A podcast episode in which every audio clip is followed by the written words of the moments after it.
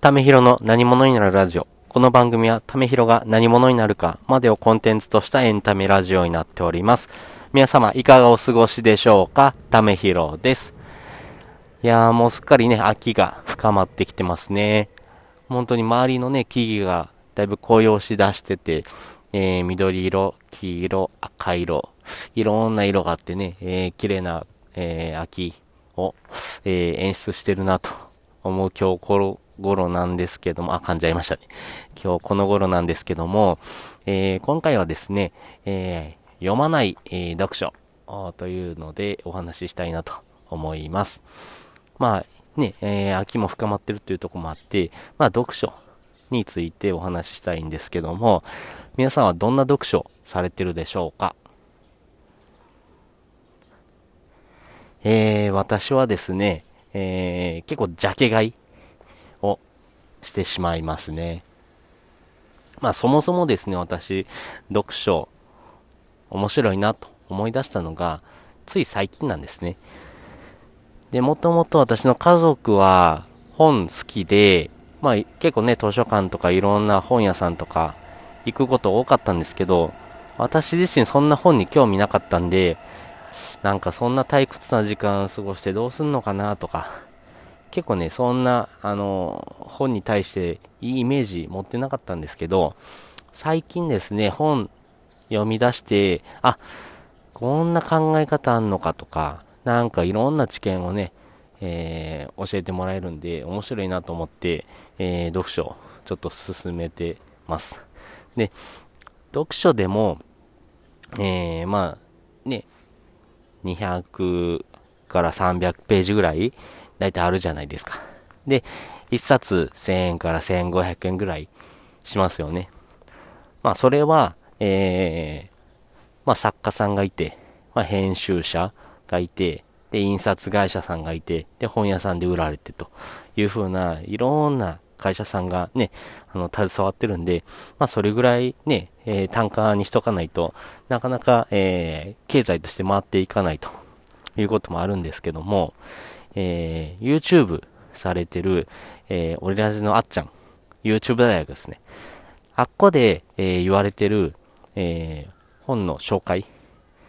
あれが、やっぱりポイントかなと思ってて、っていうのが、あれ、ホワイトボード1枚に必要な箇所だけを、えー、抜粋して、それを解説してるじゃないですか。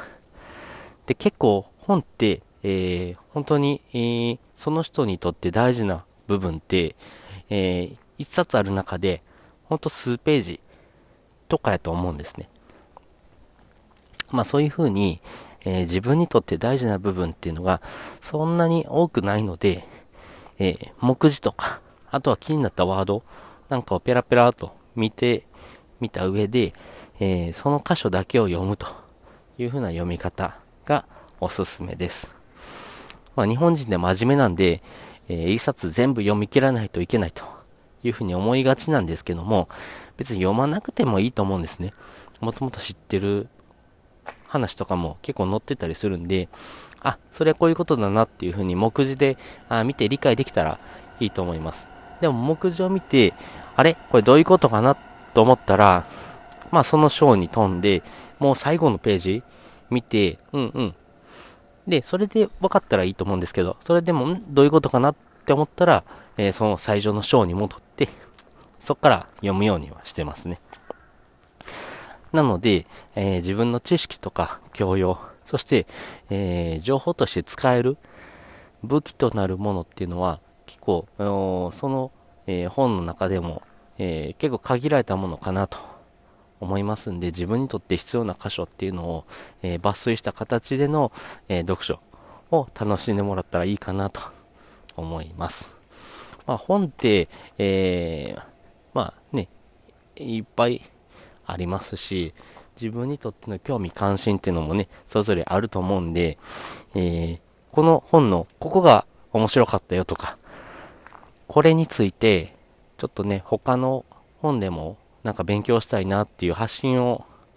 一回してみると、あ、この本に興味があるんならこの本どうですかとか、あ、この分野に興味があるんなら、こんなも面白いですよ、とかっていうふうに、えー、情報を発信すると、結構そういうの返ってくることも多いので、まあそういう使い方も一回してみても面白いかなと思います。えー、ということで、えー、今日は、え読まない本の、使い方、まあ、読まない読書についてのお話をさせていただきました。え皆さんもですね、えいろんな本読まれて、え情報として仕入れてることも多いと思うので、皆さんの読書の仕方なんかもね、えー、いろいろと教えてもらったら嬉しいなと思っております。それではまた次回、えー、聞いていただけるとありがたいです。それじゃあ、またね。